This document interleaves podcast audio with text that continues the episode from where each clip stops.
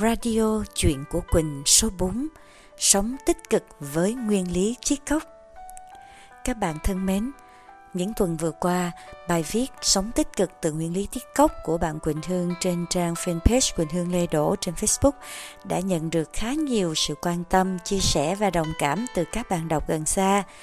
Vậy thì ngày hôm nay bạn Quỳnh Hương sẽ chia sẻ với các bạn trên kênh youtube của mình bài viết này như là một cách để động viên tất cả chúng ta cùng nhau sống thật là tích cực nha.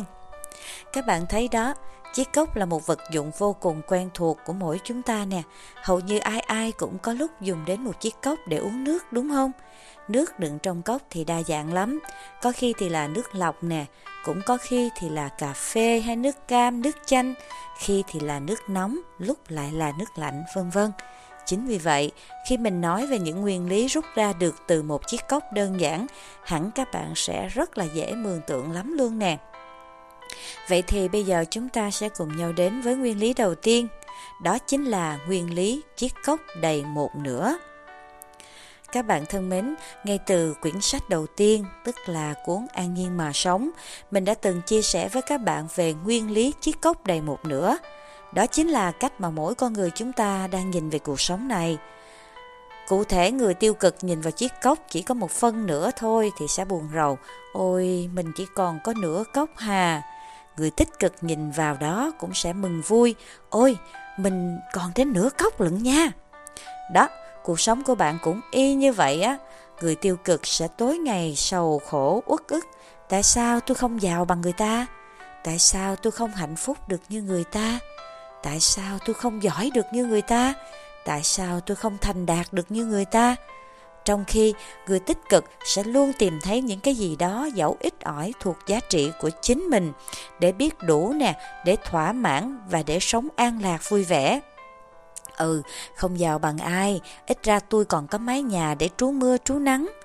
Ừ, không thành đạt bằng ai, ít ra tôi còn có một công việc để làm.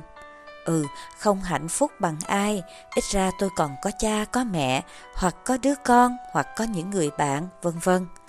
Ừ, không giỏi bằng ai, ít ra tôi còn nhìn ra rằng mỗi ngày tôi còn có biết bao nhiêu điều thú vị để học hỏi, đúng không? Và cứ như vậy, người tiêu cực sẽ mỗi ngày một thêm sầu khổ, thêm uất ức. Họ than trời trách đất, chỉ trích những ai họ cho là có thể làm cho họ buồn khổ hay trì trệ, cho đến khi nào chiếc cốc của họ cạn kiệt luôn, không còn một giọt năng lượng nào, hoặc giả theo chiều ngược lại, chiếc cốc của họ cũng sẽ đầy ắp, nhưng mà là đầy ắp thứ năng lượng tiêu cực của sự uất giận, sầu khổ hay tức tối. Trái lại, người tích cực sẽ chăm chỉ đi sạc pin cho bản thân, hoan hỷ giúp đỡ mọi người xung quanh, chăm sóc cho vạn vật quanh mình và môi trường sống quanh mình. Nói nôm na, họ không ngừng chăm thêm cho chiếc cốc của mình mỗi ngày, để rồi dần già chiếc cốc sẽ qua khỏi mức phân nửa, rồi từ từ đầy dần. Vậy bạn có thích không? Lùi lại một chút ngắm bản thân mình cho rõ ràng và khách quan hơn một chút nè. Bạn đang thuộc nhóm người thứ nhất hay nhóm người thứ hai đây? Và thực tế, khi nhìn ra được rồi, bạn sẽ muốn mình là người nào? Người tích cực hay là người tiêu cực đây? Ừ, sau khi mình đã định vị ra được mình muốn mình là người nào rồi, bây giờ chúng ta sẽ cùng nhau bước đến nguyên lý thứ hai, nguyên lý chiếc cốc đầy. Bạn hãy nhìn vào một kết quả hiển nhiên, nếu bạn cứ đều đặn chăm thêm vào chiếc cốc mỗi ngày một chút, thì chắc chắn chẳng sớm muộn gì cũng sẽ có lúc chiếc cốc được đầy tràn. Và khi nó tràn, nó sẽ tràn ra cái gì bên ngoài nào? Nó sẽ tràn chính thứ bạn đã rót vào trong chiếc cốc ấy, chứ còn cái gì nữa. Hồi nào tới bây giờ bạn hay nghe thành ngữ là giọt nước làm tràn ly, mang nghĩa khá là tiêu cực để chỉ một điểm bảo hòa trong sự chịu đựng, để sau đó bạn nhịn hết nổi nữa.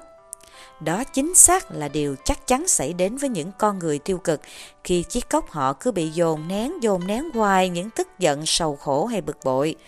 Tới một lúc nào đó, nó sẽ tràn ra ngoài tất cả sự uất giận, tức tối và buồn khổ mà họ đã dồn nén ở trong lòng đó. Bạn thử quan sát xung quanh mà xem, những người thích mắng giết chỉ trích người khác, nhiều khả năng là trong lòng họ đầy những buồn khổ hay uất giận. có điều có người tiết lộ ra được, có người khéo giấu kín trong lòng mà thôi. Nhưng bạn ơi, cuộc đời vốn rất là công bằng. Đâu phải lúc nào chiếc cốc tràn cũng mang nghĩa tiêu cực đâu. Những người sống tích cực sẽ luôn chủ động có ý thức châm hay rót cho chiếc cốc mình mỗi ngày thêm một chút năng lượng tích cực, yêu thương và an lạc thì chắc chắn sớm muộn gì cũng sẽ có lúc bạn được dâng và tràn ra ngoài chính cái năng lượng yêu thương đó. Và một điều rất hiển nhiên rằng những người xung quanh cũng sẽ được hưởng lây cái từ trường năng lượng yêu thương, tích cực và an lạc đó từ bạn. Bạn có thích không? Tất cả mọi cái, mọi điều, mọi người xung quanh bạn sẽ dần dần đâu vào đấy, êm xuôi, ổn thỏa, tốt đẹp lên. Những duyên lành sẽ tới, mà bạn không cần phải nhọc nhiều công sức đi uống nắng, chỉnh sửa, cố làm thay đổi các mối quan hệ xung quanh bạn như bạn từng cố gắng làm mà không khả quan gì mấy khi mức năng lượng trong người bạn còn yếu. Hiểu được bản chất này rất quan trọng nha, vì khi chiếc cốc là bạn chưa đủ đầy, nếu muốn giúp đỡ người khác, bạn sẽ phải nghiêng để rót và năng lượng sẵn có của bạn sẽ mau chóng vơi đi và bạn cũng mất luôn cái thế cân bằng. Vì vậy nên nhớ rằng muốn giúp đỡ người khác cho dẫu là người thân thương nhất của mình, ta bắt buộc phải vững, phải đầy trước đã nha. Trong cuộc sống, không phải ai cũng có may mắn sinh ra trong một gia đình bình thường, mang nghĩa cha mẹ yêu thương, anh chị em hòa thuận với nhau. Bạn đọc ở trên trang mình hay các học viên khóa học quản trị cuộc sống với nhân số học của chúng mình có rất nhiều người đang chịu khổ vì những người thân xung quanh họ. Gần nhất có cha hoặc mẹ. Cha thường là những người sống rất tệ, chây lười, hư đốn, hành hạ mẹ và các con, khiến cho các bạn ấy không ngừng chịu tổn thương ngay từ khi là những đứa trẻ. Mẹ thì còn đa dạng hơn, có khi do chịu ảnh hưởng bởi lối giáo dục phong kiến nên trọng nam khinh nữ, nuông chiều thái quá con trai mà hà khắc với con gái, hoặc là dạng phụ nữ khó tính, hung dữ, ăn hiếp hết tất cả mọi người. Học viên cấp độ 2 của tụi mình có chị thú nhận rằng về lý thuyết, cái gì chị cũng nắm được hết, chị hiểu hết, chị hiểu chị nên làm cái gì, nhưng mà chị làm không nổi, không được là vì cái chấp, cái tổn thương cùng sợ hãi của chị với mẹ ruột còn quá nặng, khiến chị không thể nào sống một đời an lạc. Mối quan hệ khổ đau còn đi tới các anh chị em ruột, thậm chí là các anh chị em sinh đôi với mình – rồi mối quan hệ khổ đau này còn có thể mở ra đến sự chịu đựng, đau khổ với chồng hoặc vợ và những đứa con nữa. Nhìn theo triết lý sống của nhiều tôn giáo hay đức tin, thực sự không có ai xuất hiện tình cờ trong cuộc đời của chúng ta cả. Tất cả đều đã có lý do của nó, hội đủ nhân duyên để chính, thì cái nhân ta đã từng tạo tác trước đây, giờ sẽ thành quả. Quả ngọt thì ta hưởng như là một cơ thể lành lặn hay một sức khỏe bình thường, vân vân. Thì tương tự cũng sẽ có một số quả đắng, trong đó một số quả đặc biệt đắng thì ta cũng phải chịu thôi. Vấn đề phàm là con người, ai ai cũng muốn mình chỉ được hưởng những quả ngọt, còn khi quả đắng tới, ta cảm thấy quá đau khổ, quá xui rủi, quá bế tắc như mình đã nói qua, mỗi con người chúng ta khi đến cuộc đời này, bài thi lớn nhất chỉ có mỗi một mình mình tự thi với sự quan sát và thưởng phạt rất nghiêm khắc từ vũ trụ. Còn lại tất cả những con người khác, những chuyện vui buồn, bực dọc, đau khổ khác vốn chỉ là những cái đề bài mà vũ trụ gửi xuống để test, tức là để kiểm tra cái độ bền chí, độ kiên định và khả năng hóa giải của ta mà thôi. Những ai đủ duyên hiểu ra điều này sẽ thấy mình không còn quá tức giận với những cái đề bài khó xung quanh ta nữa.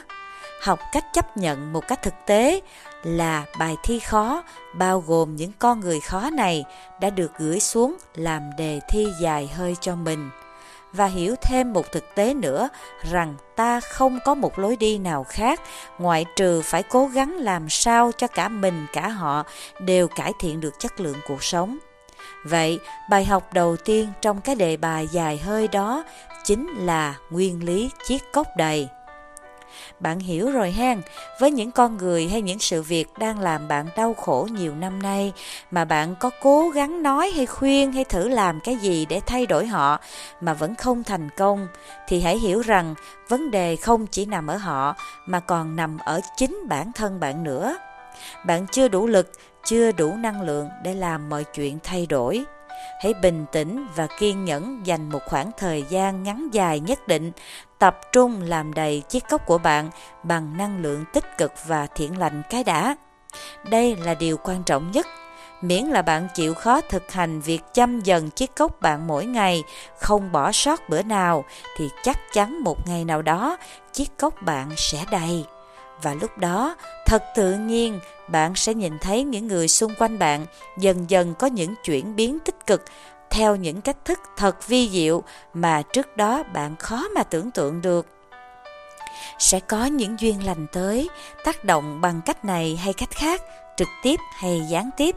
Thật tự nhiên, họ đã được hưởng lây, được lan tỏa cái năng lượng lành và yêu thương từ chính bạn rồi chưa kể, khi đó, một lời bạn nói nha, một hành động bạn làm, một ánh mắt bạn nhìn họ, nó đã mang một cái lực khác hẳn rồi.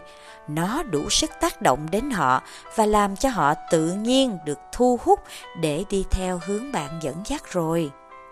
Dĩ nhiên, làm đầy cốc là cả một công việc đòi hỏi sự kiên trì nhẫn nại, nhiều niềm tin và cả đức tin nữa.